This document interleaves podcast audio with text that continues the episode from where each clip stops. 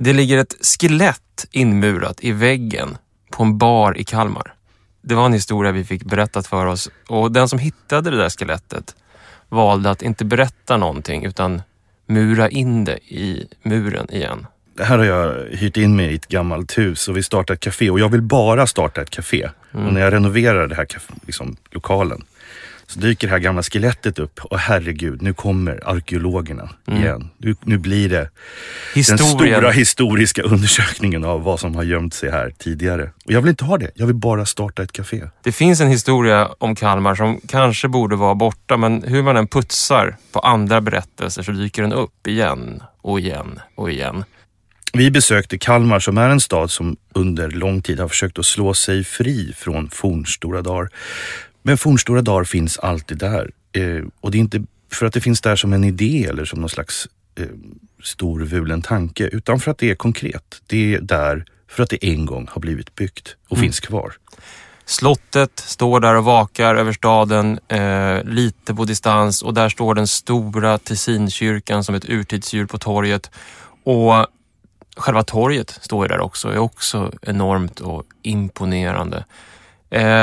Vi kommer prata om Kalmar som en stad som gång på gång sökt sin roll men inte riktigt hittat något som passar den stora kostymen. För Kalmar är en stad som har sökt sitt öde under en väldigt lång tid efter att den slutat och varit kopplad direkt till den svenska rikspolitiken för väldigt länge sedan.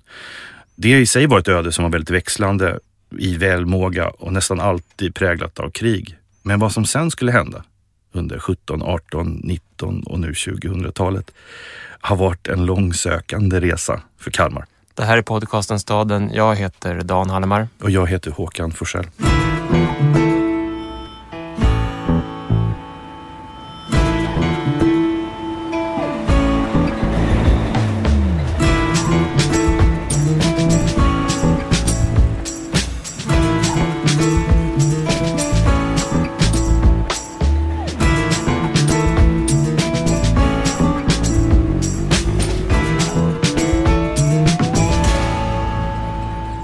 Att ta till sig Kalmar, det är ju att också ta till sig geopolitiska förändringar under en väldigt lång tid.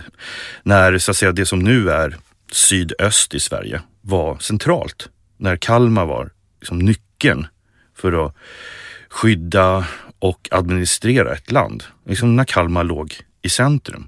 Och det var ju den stora kostymen som liksom den här staden var tvungen att lägga av sig när allting förändrades under stormaktstiden. Nämligen bestämt år 1658 då de danska landskapen som befann sig söder om Kalmar, alltså Blekinge och Skåne och Halland och så, tillföll Sverige. Då var liksom inte Kalmar nödvändigt på det sättet som det hade varit under ända sedan medeltiden och fram tills dess.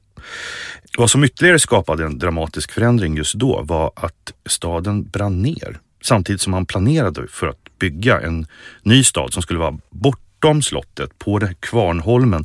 En helt ny areal där man la ut en modern stadsplan liksom enligt renässans / barock idéer. Så istället för att vara en gränsfästning mot arvfienden och slottet någon slags liksom maktbastion så blev slottet ett spannmålsmagasin och Kvarnholmen skulle vara till för liksom handel, borgerskap, naturligtvis adeln också som hade en stor plats. Men en ny stad och det var för första gången fred på väldigt länge. Här har vi Kalmar nu som ifrån liksom, slutet av 1600-1700-talet måste försöka hitta en ny position. Och man börjar ju i barocken. Och renässansen också. För du säger det är en renässansplan. Den är liksom utlagd med räta linjer, rektangulära kvarter.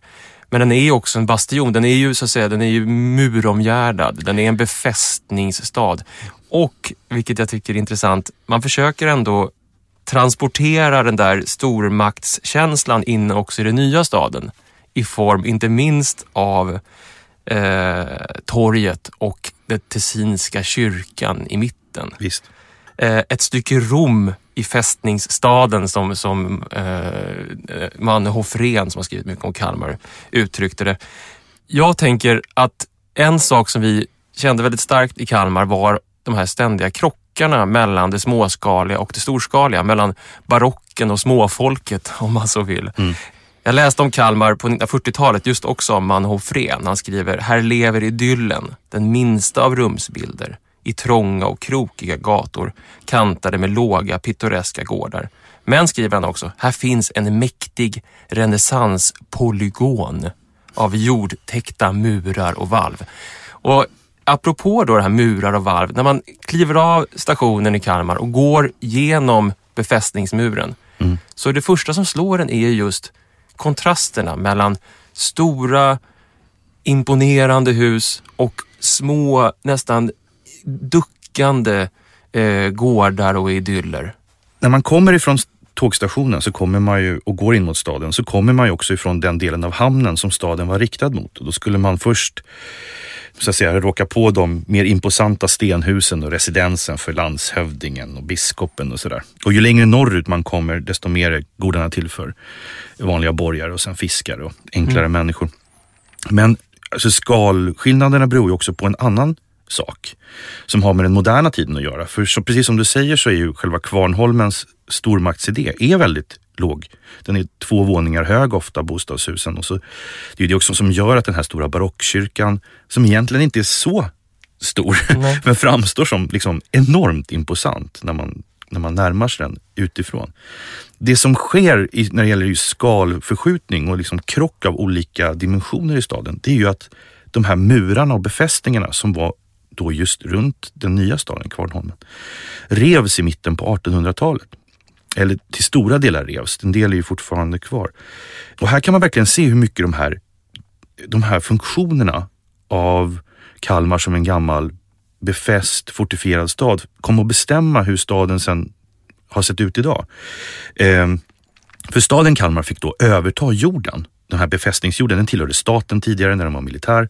Nu fick staden den och sådär, bygg saker här. Ofta för det allmännas väl. Och vad som hände då är att det började dyka upp rätt stora institutioner längs den här befästningsvallen som då togs bort. Till exempel den här fängelseanstalten som är påfallande nära staden. Men också skolor till exempel. Alltså den här tullskolan och sedermera också läroverket, det som nu är Stagneliusskolan. Alla de planerades längs med den här befästningsvallen. Även om läroverket tog ju enorm tid att liksom bygga. Den var ju först klar på 30-talet, men man pratade ju om den i årtionden. Och sen kunde man också bygga en teater. Frimurarorden var ganska stor i Kalmar vid den här tiden, så att man byggde, frimurarna byggde ett hotell. Och sen kom järnvägen då, 1870-tal liksom. Och dockade an till den här liksom förändringen av den här befästningsvallen. Så att liksom, det finns stora skillnader. Man känner när 1800-talet börjar dyka upp och användas av den marken som har liksom frilagts, så är det inte några små grejer man bygger längre, utan det är liksom för ett mer modernt samhälle. Men det där är intressant, för att jag får en bild då, kanske först där, kring mitten, slutet av 1800-talet, av en stad som slutligen frigör sig ifrån sin roll som den här rikets nyckel som den varit. Även om den funktionen kanske inte har funnits ens sedan slutet av 1600-talet, så har den ändå levt kvar i och med att befästningarna har funnits där, det statliga ägandet av marken har funnits där. Nu får man slutligen makten över sitt eget liv. Precis där i gränsen mellan den gamla Kvarnholmen och den nya staden som växer fram. Och jag läste inför det här Tove Folkessons bok Kalmars jägarinnor som kom förra året, där hon beskriver en tonårstid i Kalmar. Och där beskriver hon just den här övergången in till Kvarnholmen, där asfalten övergick i kullersten. Stadskärnan var gjord av tålamod och mäktiga män. Så att den där gränsen är ju fortfarande väldigt tydlig. Att det finns ett innanför och ett utanför. Men också att det finns, så att säga, en stad som då någonstans i slutet av 1800-talet slår sig fri och öppnar upp sig mot sig själv nästan, eller skapar sin egen historia som inte är präglad av det gamla. Nej, och det har ju att göra med industrialiseringen också. Det finns ju bilder, så att säga, från just den här tiden då, från mitten av 1800-talet, då just det gamla Kalmar är så deprimerande närvarande på något sätt, med där man berättar om det dystra och förfallna slottet med trasig takbeklädnad, gapande sönderslagna rutor, och slottet som låg där på landet på landet, för att liksom den gamla staden var övergiven. Och till den här gamla slottsstaden vandrade endast kalmarborna när de skulle begrava sina döda. Det här är liksom nästan som en spökstad. Och nu när industrialiseringen kommer, järnvägen kommer, man får liksom börja bygga för en annan idé om vad den här staden ska vara. Så finns det för första gången, precis som du säger, en chans att göra någonting utifrån sina egna förutsättningar. Där finns den där relationen till kostymen igen, och kanske kampen mellan att blåsa upp sig och bli någonting annat, bli någonting nytt, eller att förhålla sig i skuggan till slottet där ute på landet, eller den stora Tessinkyrkan, urtidsdjuret i mitten. Mm. Och kanske inte minst det som också industrialismen förde till sig, ytterligare en sån här storskalig byggnad. Ja, för där smyger ju liksom en annan form av samhällsekonomi in, även byggnadsmässigt. För det är den största byggnaden man ser, det är ju den gamla ångkvarnsbyggnaden, alltså kvarnen, som nu är museum och kontorshus, som ligger där vid hamnen och berättar om att det har hänt en hel del under tiden. Många satsningar har passerat liksom, och ibland blivit misslyckade i Kalmars nyare historia.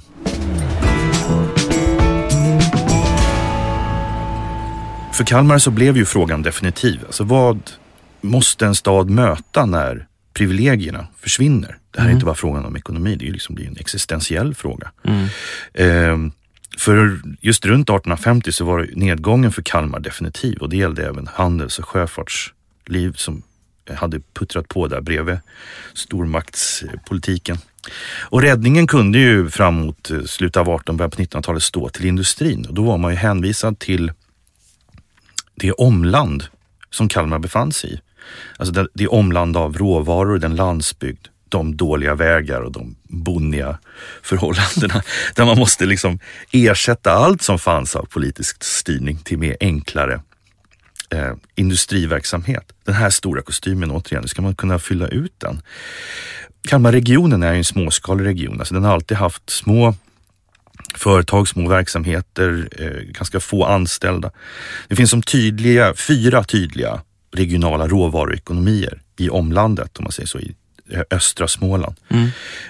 Då har vi järnriket i norr, man har ett trärike med mycket skog i nordväst, man har ett glasrike i sydväst och man har ett stenrike i öst, vilket egentligen betyder framförallt Öland. Ja, men precis, men jag tänker i Kalmar lite grann också, man känner det när man reser dit också kanske på något vis, men i relationen till de här landskapstyperna eller den här liksom produktionen, skogen, stenen, järnet, som just den här staden som lite grann har varit en, jag ska inte säga att den har varit en låtsasstad, för det har den ju inte, men den har ju levt som sagt skild ifrån det här omlandet i ett helt annan, så att säga, dess näring har liksom inte kommit därifrån, utan den har varit en liten så här utpekad, sirlig liksom barock renässansplats som har kunnat bortse från det här. Och det där tycker jag är fascinerande med just städer som har varit politiska konstruktioner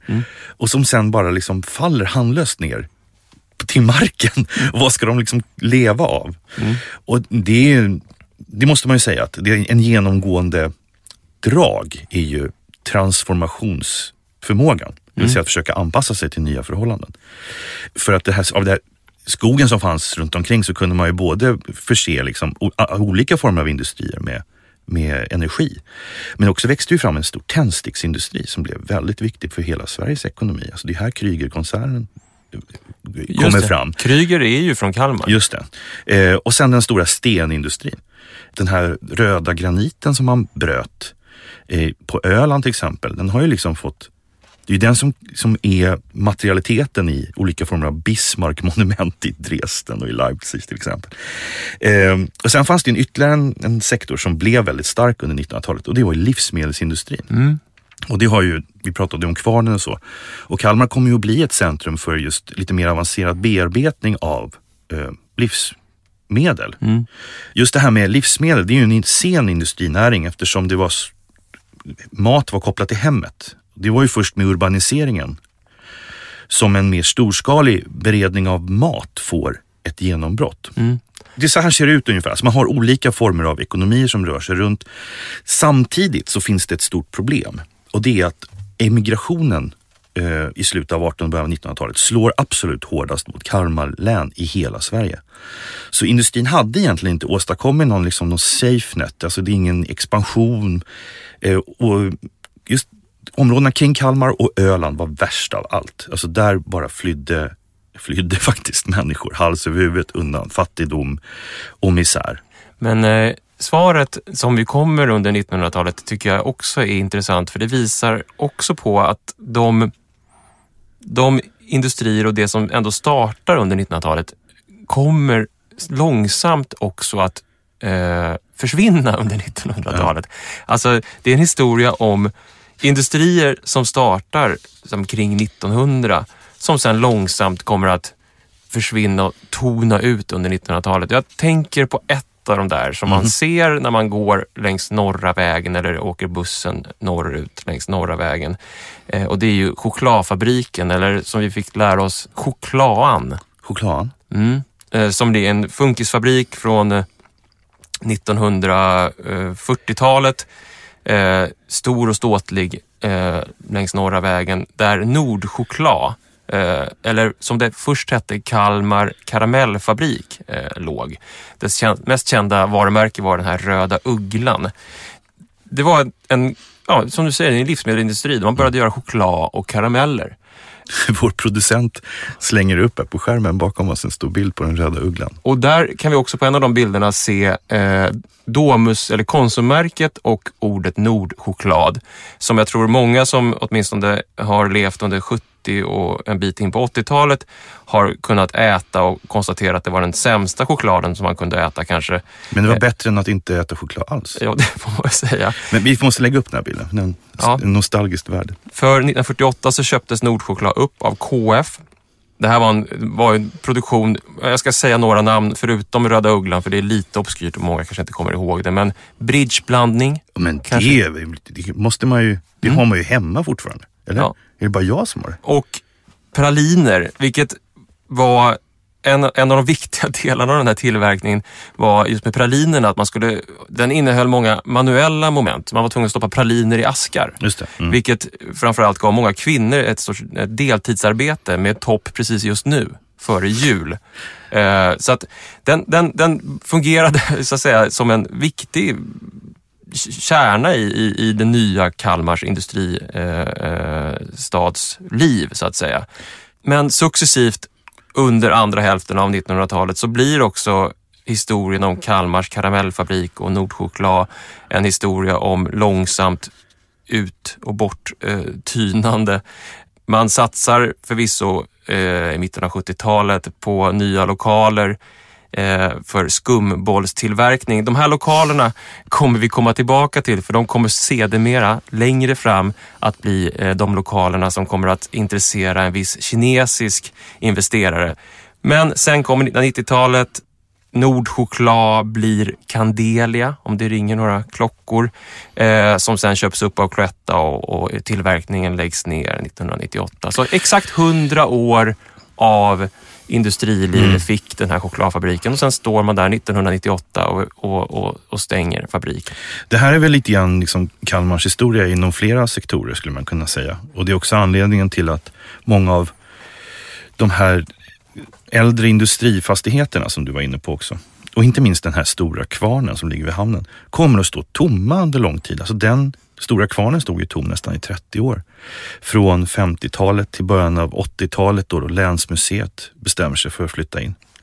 Och det är någonting när vi vandrar runt i Kalmar, när vi har gjort det och när vi har pratat med både experter och med människor som bor där, så känner man att det här är en stad som under en väldigt lång period har vant sig vid att det är inget större tryck. Mm. Alltså, och saker och ting kan bara rinna ut i sanden.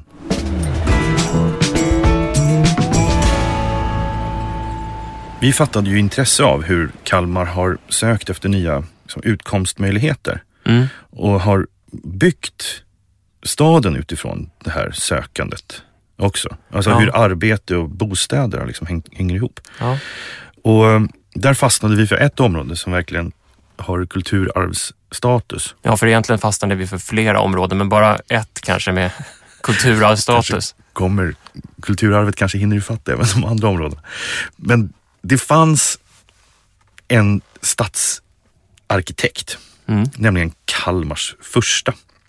De ville knappast ha en stadsarkitekt i början. De diskuterade det här runt 1902. Skulle de inte heller ha en hamningenjör? Alltså, staden växte ju, det var en urbanisering på gång. Också så att stadskommunerna började få större ansvar och resurser. Och helt enkelt den politiska bilden förändrades. Det behövdes någon som styrde upp byggandet. Och någon som styrde upp byggandet fick de ju. Besked kan man säga. Det kan man verkligen säga. Och man framhöll det helt enkelt att det kanske vore värt i början på 1900-talet att satsa på den här tjänsten av en stadsarkitekt. Och då motiverade man det med att det var ändå till allmänhetens båtnad med mer arkitektkraft om det tillförs samhället. Det är en fin liten motiv man kan ta till sig även idag. Och då kom man fram till så här i stadsfullmäktige att ja, men vi håller lönen låg. Vi ger den här stadsarkitekten, om vi anställer honom, en låg lön. Så kan han få sina inkomster istället genom att ha liksom en firma bredvid. Ha en liten liksom, rörelse bredvid som han kan ägna sig åt. Och denna stadsarkitekt som de anställde hette Josef Fredrik Olsson. Han kallas för J-Fred i Kalmar. J-Fred. Han pluggade på Tekniska skolan i Stockholm när han kom från Kalmar. Så han åkte tillbaka och fick den här tjänsten. Och poängen var att han skulle liksom bygga, han var väldigt verksam kan man säga, han byggde enormt mycket, han skulle fylla ut Per-Olof Hallmans plan för Kalmar som hade blivit klar 1906 och det här följer mycket i den tanken av att liksom vara trogen en topografi, bygga enkelt men väldigt stilrent samtidigt. Han ritade över 450 hus i Kalmar själv, vilket motsvarade 70% av den totala byggnadsverksamheten utanför Kvarnholmen fram till 1940-talet ungefär. Han är ju, om man ska sätta in honom i ett svenskt sammanhang, så är han ju en av de här samtida stadsarkitekterna som ju finns i Västerås, inte minst som vi pratade om. Erik Haar. Och som också finns i flera andra städer. Gunnar Läcke i Uppsala. Alltså stadsarkitekter som verkligen och konstruerade den byggda miljön som de också planerade. De gav sig själva jobb. No, men J-Fred från 1904 till 1937 då han gick i pension så var han överallt. Han var byggnadsstyrelsens kontrollant, han var arkitekt och det var liksom, det var som en sak man sa i Kalmar så här, låt J-Fred rita huset för då får man bygglov och besiktning på köpet. Så han drog in en del på det, så då han kom ju in också i ett expansivt skede i Kalmar och det handlade då om att till stora delar bygga för arbetare, alltså bygga för arbetare som då skulle arbeta vid den delen av staden som nu kallas för den gamla industrimarken, där just en stor del av livsmedelsindustrin och sysselsättningar som tillhörde Kalmarverken var lokaliserade. Strax, vad ska man säga, väster om den gamla Malmen, Lorensbergsgatan är liksom den avgränsande gatan mot järnvägen och den här gamla industrimarken. Och där byggde eller ritade J-Fred en serie hus som har blivit karaktäristiska för Kalmars liksom, mellankrigstid skulle man kunna säga. Ja, men de är Kalmars motsvarighet. Om man i Göteborg pratar om landshövdingehus som någonting typiskt göteborgskt, så finns det här i Kalmar någonting man kallar för radstående hus. Precis. De är byggda i 2 våningar. Varje hus består av 4 lägenheter. De är liksom som radhus stående vid sidan av varandra och bildar liksom en tät gatulinje. På baksidan så finns det gårdsmark som är till för odlingar och trädgård och liknande saker. Men vad de är som gör dem till de här radstående husen, vilket alltså inte radhus, det är ju att de är ju flerfamiljshus i en radhusform. Så de är både, så att säga, och apropå det här med skala av Kalmar och hålla sig lågt. Det här är ju egentligen alltså flerfamiljshus i 2 våningar med 4 lägenheter i varje. Vilket är en sorts förkrympt version av en typ av hus som man kanske skulle byggt i andra städer under den här perioden. Ja, men det är det som gör det lite speciellt. Och då J-Fred ritade husen och sen så var det arbetare som fick bygga dem. Egentligen en grupp av arbetare som kallades för snickarbyggmästare som då inte hade rätt att uppföra större hus i sten. De kunde bygga de här. De hyrde ut 3 lägenheter och behöll en själv för familjen. Så det var liksom själva businessen bakom där. Väldigt framgångsrikt. Över tid så kom i och för sig ägandeformerna att vara lite olika. Kommunala bostadsbolag gick ett tag in som ägare. Och nu är det både privata och allmänna Kalmarhem till exempel som besitter husen. Men de har ritats under så, eller byggts under en så lång period, alltså från 1907, 1908 fram till 30-talet, så har stilarna blivit lite annorlunda. Så ut mot gatan så ser man att ingångsportar och burspråk varieras ganska mycket. Man går från jugend, nationalromantik, klassicism till liksom att det börjar bli lite så här funkisnära också. Mm. Men hela tiden med traditionella material som hörde till Kalmartrakten till, alltså puts och träpanel och liknande. Så väldigt, en vardagsarkitektur, väldigt vacker men oerhört enkel just för att den till för människor som inte hade liksom stora tillgångar. Men ritningarna var likadana, alltså lägenheterna ser nästan exakt likadana ut under den här perioden. Och det här tycker jag, det här är någonting som jag är fascinerad av. Jag tycker det är förtjusande liksom, områden att gå omkring i. Ja, dels det, men också att man ser nu när man går in i trappuppgångarna idag så kan man ju notera, jag hade i min föreställningsvärld när jag kommer till sådana här fina gator med ganska så här välbyggda, rejäla, lite idylliska hus, så tänker jag att nu har väl de här ägarna till husen, de enskilda ägarna till husen blåst ut de här lägenheterna. Nu bor det väl en familj i varje hus. Ja. Men det kan man ju se när man går upp i trappuppgångarna idag, att man ser hur det är tejpat 3-4 gånger med andrahandsuthyrning, nya hyresgäster som har flyttat in i de här små lägenheterna. Så de fungerar ju uppenbarligen fortfarande som en reserv av förmodligen eftertraktade men ändå små lägenheter precis intill järnvägen i stan så att säga. Jag som var i Kalmar i somras också, jag är ju faktiskt ganska ofta i Kalmar eftersom jag liksom tillbringar delar av mitt sommarlov i närheten.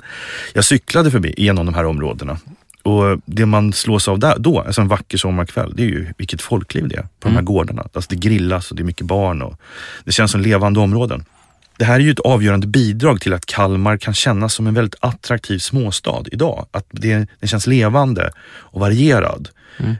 Det är just liksom närvaron och tillgängligheten av den här formen av arkitektur. Jag tänker på det här med hur arbete och bostad speglar sig i varandra. Ja. Och de här radstående husen, när man står där så kan man ju bara titta rakt över vägen och så ser man det gamla industriområdet som du pratade om som faktiskt märkligt nog fortfarande skjuter in som en kil rakt in i Kalmar och används fortfarande, som inte har så att säga omvandlats till någonting annat utan fortfarande. Och verkar fortfarande vara del i liksom en gammal uppdelning mentalt av staden. Man pratar om norr respektive syd om järnvägen. Ja, precis. Där då norr var enklare och lite fattigare medan det södra var lite tjusigare. Närmare slottet och neråt. Men just den här kopplingen mellan arbete och bostad får ju, så att säga... Den har årsringar. Den har årsringar, precis. Och en av de här årsringarna, även om man kanske inte ska kalla det för en årsring som vi tog oss ut till, utan snarare kanske en isolerad ring, var ju en förort som heter Lindsdal, som allmänt, åtminstone i Kalmar, kallas för Sveriges största förort. Vi har väl inte...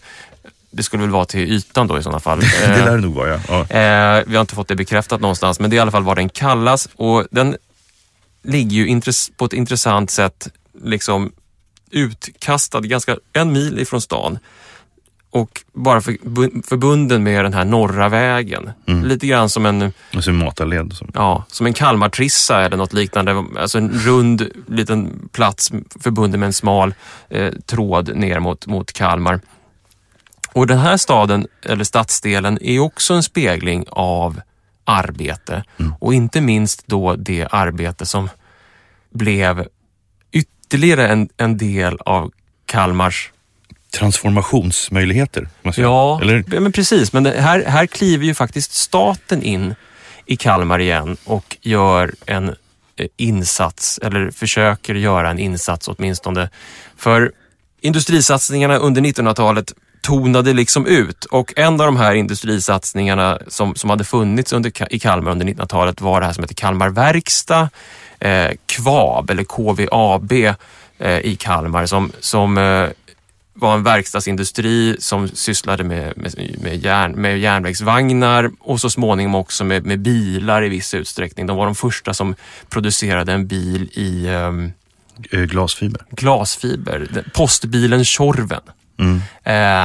Som kom därifrån. Men den verksamheten lades i princip ner. Som tillverkades av omskolade tändsticksfabriksarbetare.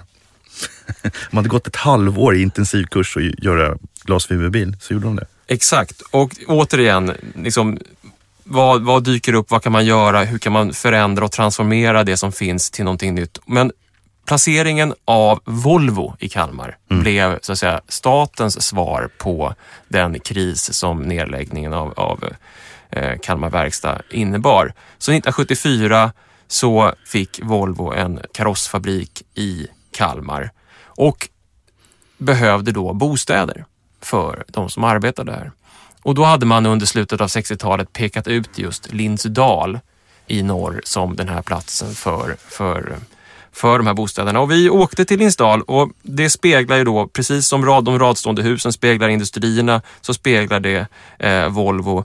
Men i mitten av 70-talet så bygger man faktiskt arbetarbostäder, inte helt olikt de som J. Fred bygger. Nej, de är faktiskt påfallande lika, bara från en annan tid. Det är en lantlig miljö där man sparar gärdsgårdar och stenmurar, men bygger en samling småhus mellan 1 och 4 rum och kök, hyreshus centralt. Centralt tror jag det var i Lindsdal. Centralt i Lindsdal. Knappast centralt i Kalmar. Det är verkligen inte.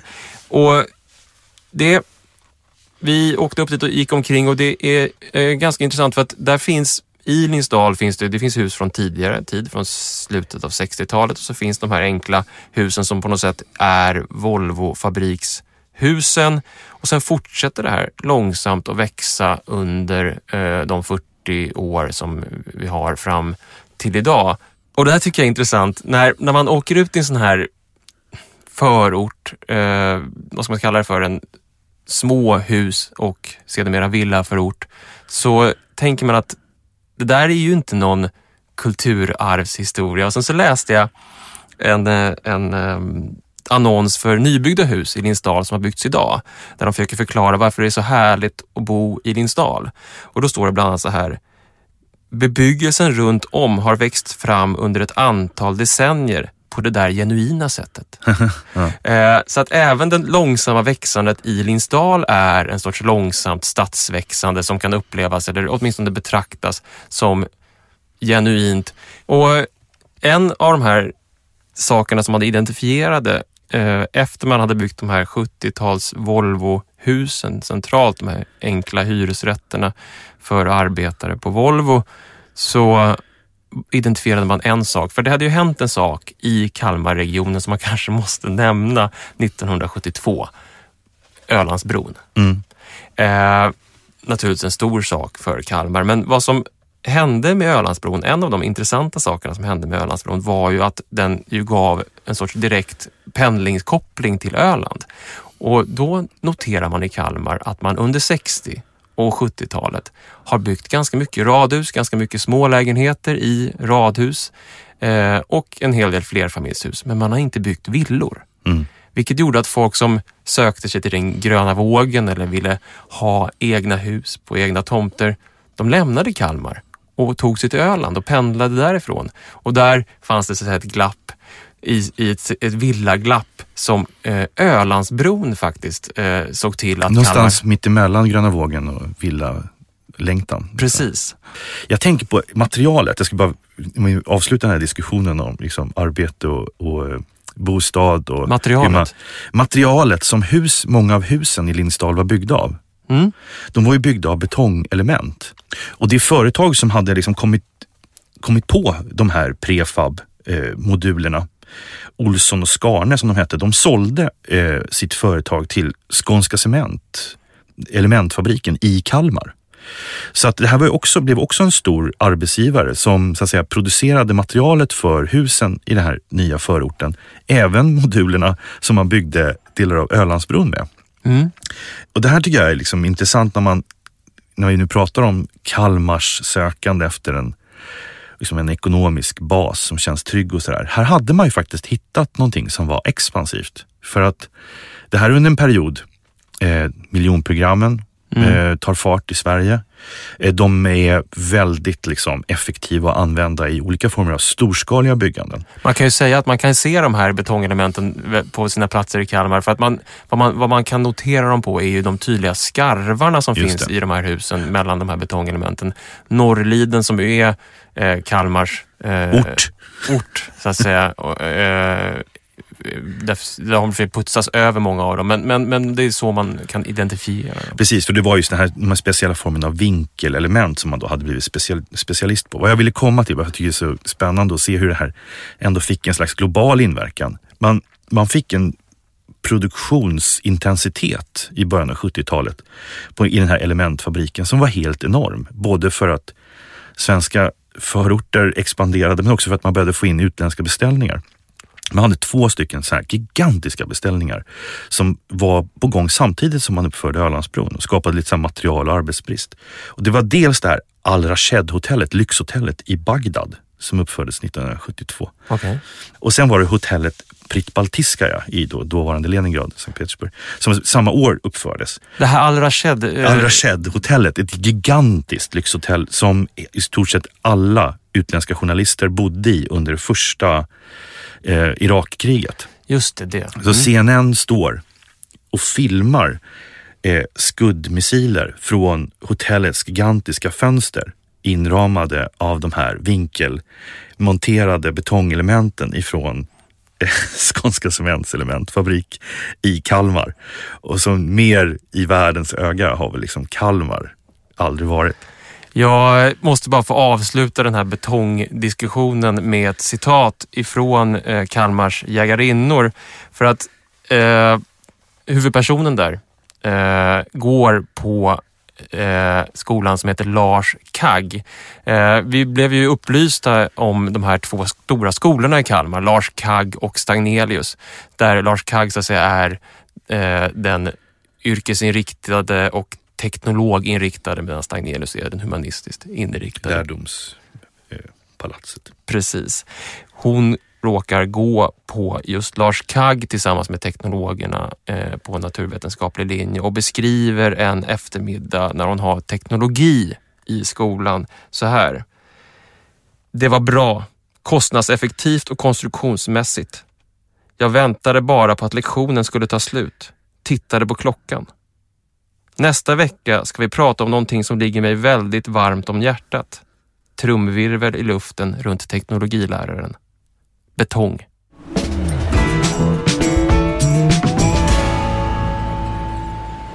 Eftersom jag, som ni har märkt, under den tiden vi har varit i Kalmar och läst om Kalmar har läst Tove Folkessons bok Kalmars jägarinnor, så har jag tillbringat ganska mycket tid i det sena 1990-talets Kalmar när den här boken utspelar sig. Och en intressant sak med den här boken och den här tiden i Kalmar, om jag ska tolka den genom boken, det är att det är en stad som är full av tomrum och övergivenhet. Kanske också en sorts besvikelse. Man kan läsa om nedlagda fabriker som gapar med fåglar som skriar. Man kan läsa om röda metallsilos som reser sig ur asfalten. Det påminner lite grann så här, den här mitten av 1800-talsbeskrivningen av de sönderslagna fönsterrutorna, taket som har fallit ihop. På slottet, ja. Men det är en liknande bild. Vad intressant, för precis så är det. För att ogästvänligt flämtade Volvo-skylten, omringad av taggtråd, fast inga föräldrar parkerade sina bilar där längre. Det finns många tomrum i den här staden och den är... Det är backwater. Jag ska inte säga att den är på botten, men den är i någon sorts bakvatten. Och 1997 så infaller ett jubileum i Kalmar som man väljer att använda som en sorts försök till språngbräda in i framtiden. Det är, man kopplar då upp sig på sin gamla stora, stolta slottshistoria och firar Vad annat kan man göra? Man tar på sig kostymen och det är 600 år sedan Kalmarunionen. Ja. Kan vi bara kort historiskt, Kalmarunionen? Jo, men Kalmarunionen var en medeltida allians mellan de nordiska rikerna, Sverige, Danmark och Norge, 1397. Så det är alltså då, 600 år då. Just det. Minnet som man ska. Jag ska inte pressa dig och låta dig vara historielärare här för att det ska du inte. Jag föredrar lite modernare tider. Men det man då kommer på är att man ska bygga en medeltidsby i Kalmar 1997. Man har kikat på hur Vimmerby framgångsrikt har byggt Astrid Lindgrens värld och fått massa turister. Man tänker kanske något liknande. Man bygger upp den här medeltidsbyn och sommaren 1997 så utspelar sig hela det här SVTs sommarlovsmorgon i medeltidsbyn Salve i Kalmar med Stål-Henrik sedermera känns som en av huvudpersonerna. Och all right. Alla bolibompa-människor där ute vet vad jag pratar om. Okay. Det här är i alla fall medeltidsbyn Salve som formas och skapas i närheten av flygplatsen. Och det här ska bli Kalmars språngbräda som sagt in i framtiden. Men det går ju inte riktigt som man har tänkt sig. Det går i graven efter några år med skulder på tiotals miljoner. Man ser här ändå från slutet av 1990-talet och början av 2000-talet en sorts jakt på det som ska komma efter industrierna. Som ska fylla tomrummen. Medeltidsbyn Salve är kanske det första hugskottet. Det ska ju komma fler. Och ett av de mer kända som egentligen nästan har blivit någon sorts referenspunkt eller ordspråk nästan eller i Kalmar är ju den här Fanerdun-affären. Ja, man pratar ju om det fortfarande. Det är ju snart 10 år sedan. Det är ju ett begrepp som när man till och med nu kan läsa om att det här riskerar att bli Ljungbys Fanerdun. Alltså att det är en sorts nästan begrepp. Och när vi tar bussen den norra vägen mot Lindsdal, den här raka, långa vägen, så passerar vi den här Candelias gamla fabrik där man gjorde skumbollar som vi pratade om. Det heter Snurrom. Den här stora Candelia-fabriken blev ju övergiven då 1998 när Cloetta la ner fabriken. Ett år efter 600-årsjubileet av Kalmarunionen. Den här fabriken blev då platsen för Fanerdun-projektet. En kinesisk investerare ville investera pengar i en mässhall för kinesiska företagare som skulle kunna visa upp sina varor på en europeisk marknad. Nära till flygplatsen tänkte man och europeiska köpare skulle flyga in till Kalmar och titta på vilka varor som man kunde erbjuda från Kina och sen göra stora beställningar. En möjlighet till att också ha en expanderande hamn, en containerhamn till exempel. Precis. Och jag var i Kalmar 2007 när de höll på att bygga om den här chokladfabriken eller godisfabriken till mässhall. Och det är en mässanläggning med 1100 utställningslokaler på 47 000 kvadratmeter. Och det jag såg då var ett dussin kinesiska arbetare som gick runt och byggde om det här. Och framförallt så såg jag de stora förväntningarna i tjänstemän och politiker i Kalmar. På bokhandeln Dillbergs på Storgatan när jag var där så hade man gjort ett särskilt ställ med en handskriven lapp där det stod Kina-böcker. Och jag minns det här, kommunalpolitikerna var ju alla i brygga liksom. Det var ju det finns en jobbigt att tänka på nu tycker jag. Det finns en händelse där som utspelade sig den 26 oktober 2006. Den här Fanerduns vd, Mr. Lo, var då på besök i Kalmar på fotbollsarenan Fredriksskans och såg Kalmar FF spela mot Helsingborg. Kalmar förlorade matchen nu, 4-2, men Mr. Louis höll ett tal till publiken innan matchen. Det gör inget att ni förlorar den här matchen, för ni har vunnit något mycket större. Det är ungefär så skulle jag kunna tänka mig att hans tal var. Men han fick stora ovationer och de flesta applåderade innan tolken hade hunnit översätta. Vilket fick folk att tala om det som inte olikt ett partimöte från supporterleden.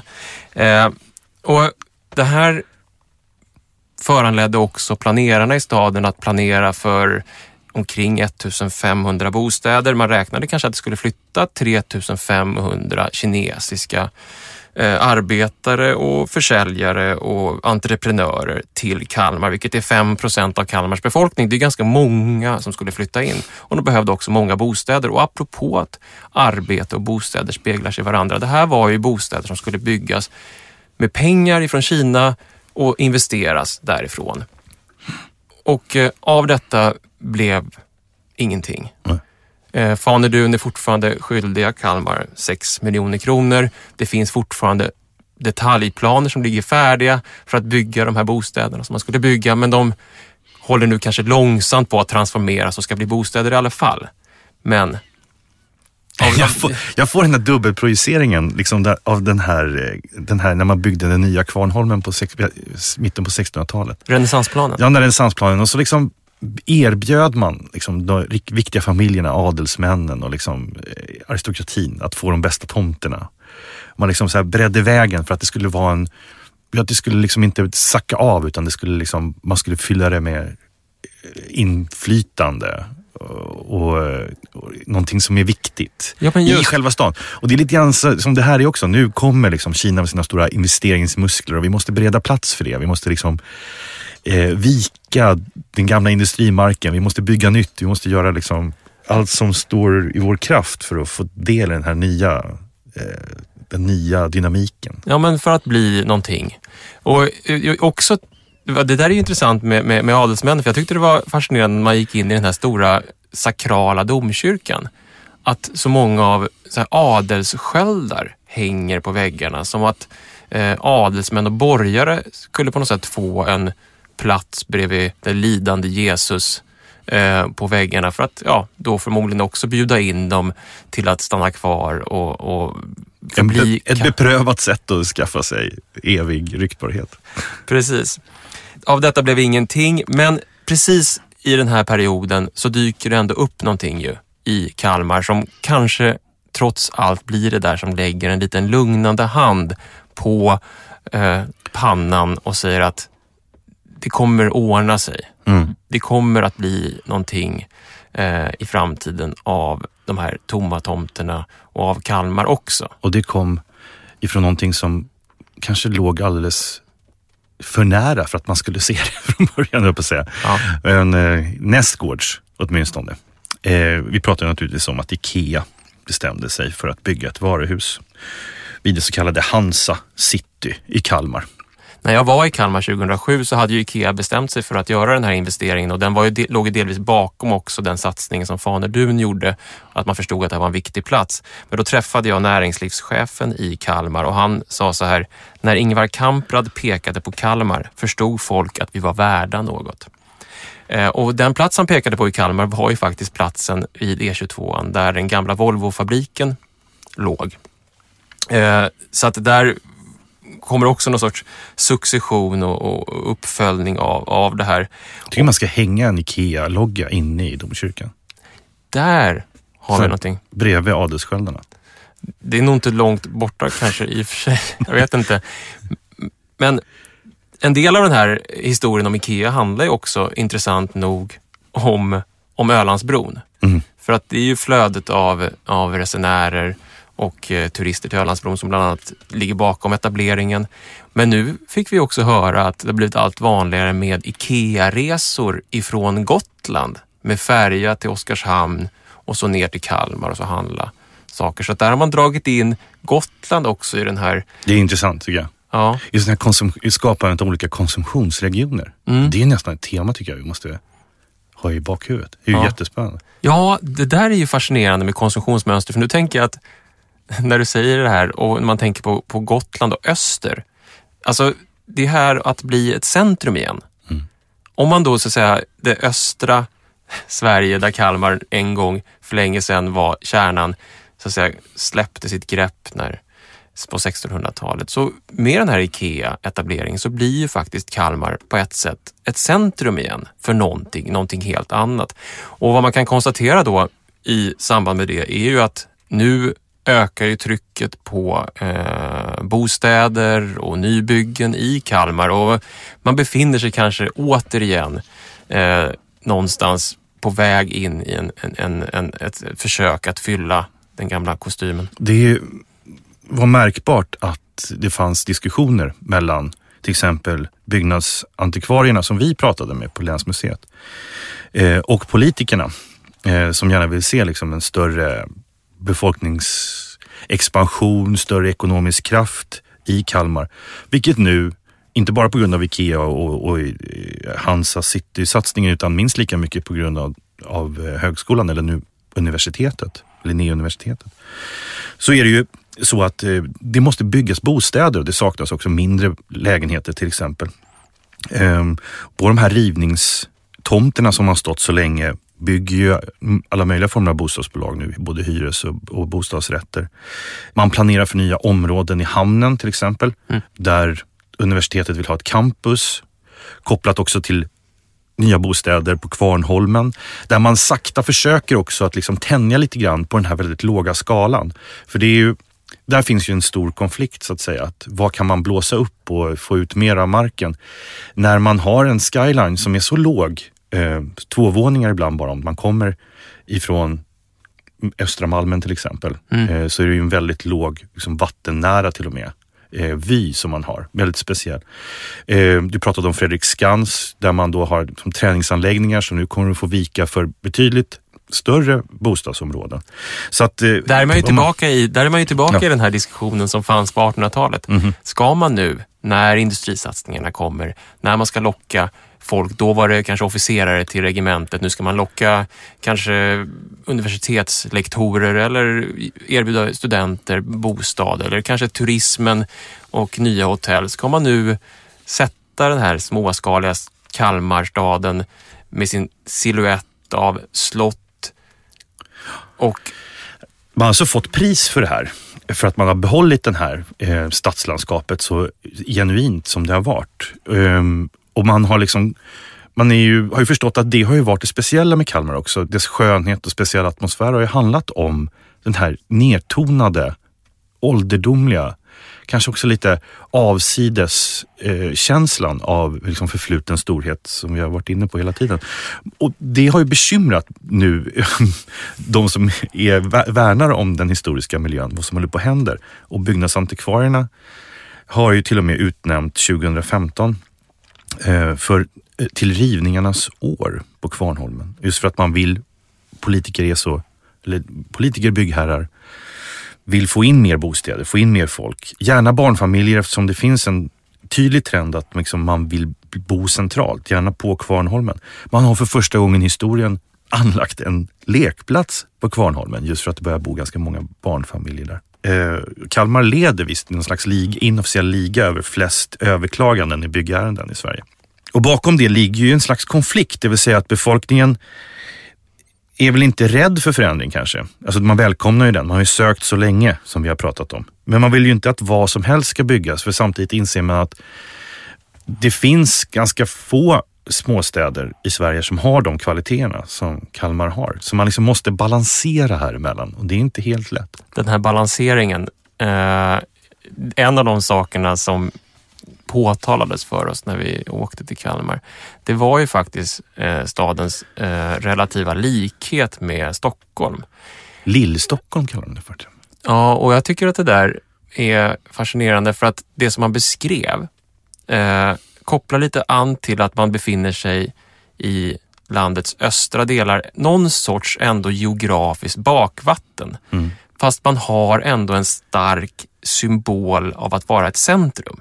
Och man har en osunt självgod attityd till sin ställning i världen och i Sverige. Precis, alltså centrumet är så lokalt placerat, men i geografin så perifert. Stockholm sitter egentligen ihop med Helsingfors och Kalmar kanske sitter ihop med Östersjön eller Öland. Men man har ändå en idé men man har ändå en idé om sig själv att man befinner sig i någon sorts mitt. Vilket skapar så här, vi måste bevara, det måste vara som det alltid har varit, vi får inte förändra och så vidare. Så den kopplingen var ju många som gjorde, som vi pratade om innan vi åkte till Kalmar. Och till det hör ju också att massor med gatunamn i Stockholm och Kalmar visar sig vara de exakt de samma. Tavastgatan och Långgatan och andra sådana här sjörelaterade saker. Och bara känslan av att en stormaktstidsarkitektur dominerar i centrum. Jag tror det är du som sa när vi var ute och gick också, det är den här centrum är tydligt någonstans, både när man pratar om Kalmar och Stockholm, att man har, du har ett slott, du har liksom en maktkoncentration och allting som befinner sig bortanför det är längre bort. Bara. Det är liksom, vi har svårt att hitta den där formen att vara viktigt och betydande i sig självt. Alltså det krävs flera andra årsringar av utveckling av städerna för att det ska hända.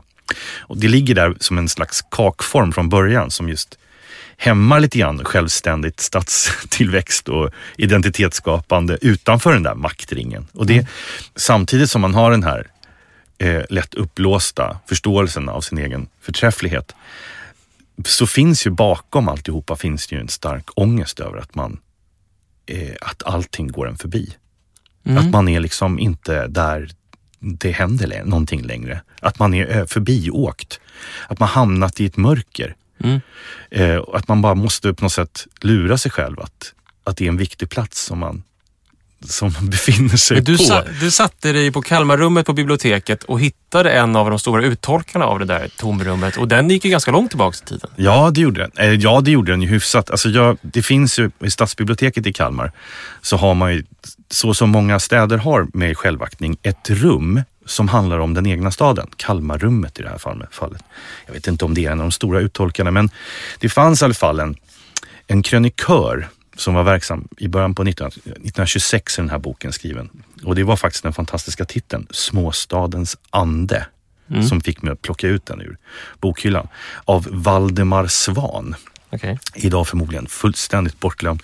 Men han skrev krönikor och anekdoter och kåserade en hel del omkring livet i Kalmar på 20-talet, om minnen både han själv hade och sådana som han hittade på att han hade för väldigt, väldigt länge sedan. En småstadsflanör, ja, av den där arten som liksom inte riktigt finns längre. När jag växte upp i Linköping på 80-talet så fanns det en småstadsflanör som hette Stefan Andé som gick omkring i linnekavaj och drog upp små fiffiga och kluriga berättelser ur historien och sin egen samtid. Precis så fungerar Valdemar Svahns Småstadens ande när han skriver då om hågkomster och livsbilder från forna tider i Kalmar. Men ja, till stora delar är den ju sådär som man knappt liksom förstår riktigt vad man läser. Den är antikverad på ett fantastiskt obegripligt sätt. Men han har 2 stycken avslutande liksom essäer som mer placerar in honom själv i 20-talets Kalmar. Och där hittade jag en inledning på en av de här texterna som jag tyckte var så, att den talade över tid någonstans. Jag läser ett stycke bara för att man kan få en känsla av Småstadens ande. Precis. Jag drömde en gång i min barndom, sedan min far en afton berättat att vallarna förr gingo som en gördel runt hela staden. Att det endast fanns en utgång genom det mörka valvet, helt nära där vi då bodde, och jag gick runt hela stan utan att möta en enda varelse och utan att ett enda ljud hördes. Plötsligt kände jag mig pinsamt ensam och erfor ett häftigt behov att komma ut ur denna övergivna tysta stad. Men jag vågade inte springa genom det mörka valvet. Medan jag på detta sätt blandade ihop nutiden och det förflutna greps jag av en sådan fruktansvärd ångest att jag vaknade och badade i tårar. Om vi avslutningsvis ska återvända till 1998 i Kalmar och Kalmars jägarinnor, så finns det också den här längtan bort ifrån någonting till någonting annat, bort från den här platsen. Och ja, men vi skulle kunna spegla ett citat från Tove Folkessons bok i Valdemar Svahn. Så kan vi bara lyssna hur de ropar till varandra från varsin ända av 1900-talet. Så här skriver Tove Folkesson. På morgonen stod min kropp på sina ben igen och jag lyckades hinna med 5 man. Skulle till mitt sommarjobb, kommunens 3 veckors praktik för ungdomar. Bussen krånglade sig fram genom staden. Fula gator, fula hus. Helt vansinnigt. Vem hade hittat på det här? Jag skulle bygga en stad av torktumlare ludd och varma lakan. Det är kallt att vandra på min vintergatas trottoar. Tack för att ni har lyssnat på Kalmar-avsnittet av podcasten Staden. Vi har några att tacka också. Framförallt så ska vi tacka Liselott Jumme och Magnus Johansson, som båda är bebyggelseantikvarier vid Kalmar länsmuseum, som vi hade en jätterolig och spännande diskussion med när vi var där. Och sen ett tack till Björn Jumme, som var en av de som satt oss på spåret på en del saker genom att skriva mejl till oss. Det kan man göra. Ja, det kan ni absolut göra. Och vi hade stort utbyte av det mejlet som Björn skickade, så gör gärna det. Mejla oss på staden@arkitekt.se, eller skicka oss en hälsning på Twitter där vi heter Staden Podcast, eller på Instagram där vi också heter Staden Podcast.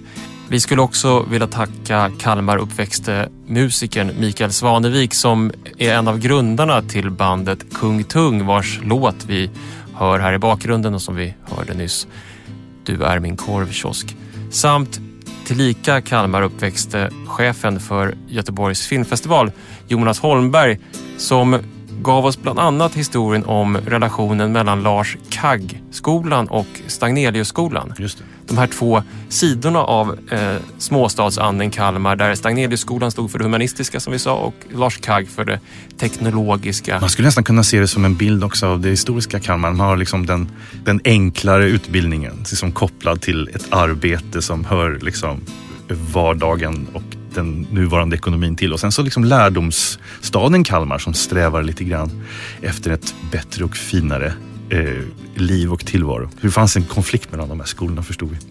Som framförallt kom till uttryck under den årliga rugbymatchen mellan de två skolorna, där varsin skola stod på varsin läktare och ropade okvädningsord till varandra. Lars Kagg-skolan ropade puderluder, och på andra sidan så stod Stagneliusskolan och svarade med dieselbögar.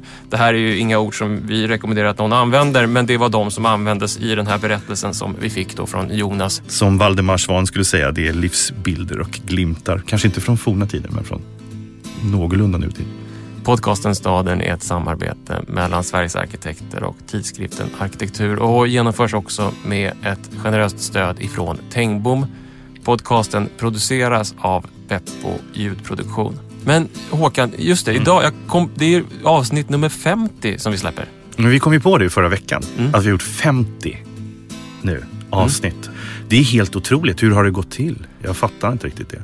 Och vi tänker ju ändå att vi måste fira det här på något sätt. Och alla ni som har orkat höra till slutet av det här avsnittet och befinner er i tiden och rummet i Stockholm, så klockan 17:30 ikväll den 13 november så kommer Håkan och jag i alla fall skåla för de här 50 avsnitten på restaurang Papagallo på Götgatan 5 i Stockholm. Så en så kallad klassisk efterjobbet-öl tänkte vi ta ett par timmar. Så den som känner för att ta en öl med oss och säga hej och sådär, skulle vara jätteroligt om man dök upp. Så kom till Papagallo på Götgatan 5, 17:30 idag. Och ses vi inte där så hörs vi i podcasten framöver. Tack för att ni lyssnar.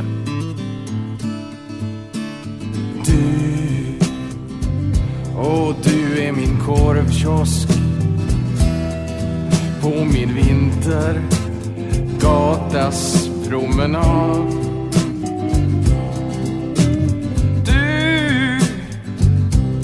Var den som värmde, mättade och gjorde mig